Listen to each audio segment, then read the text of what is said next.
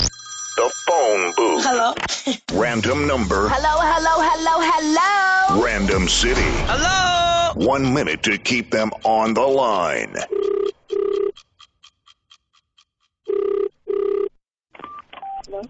Hi, how are you?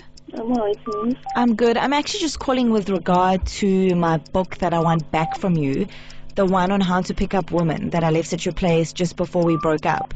Ha- wait, uh, I think you've got the wrong number. No, no, no. Do you not remember when we dated? It's Sarah. It's who? Sarah. Sarah. Yeah. No. No, dude. Like I want my book back, hey? I don't know, I have any book called How to Pick Up Women. Did you like throw it away or something in anger? But I don't even know who you are.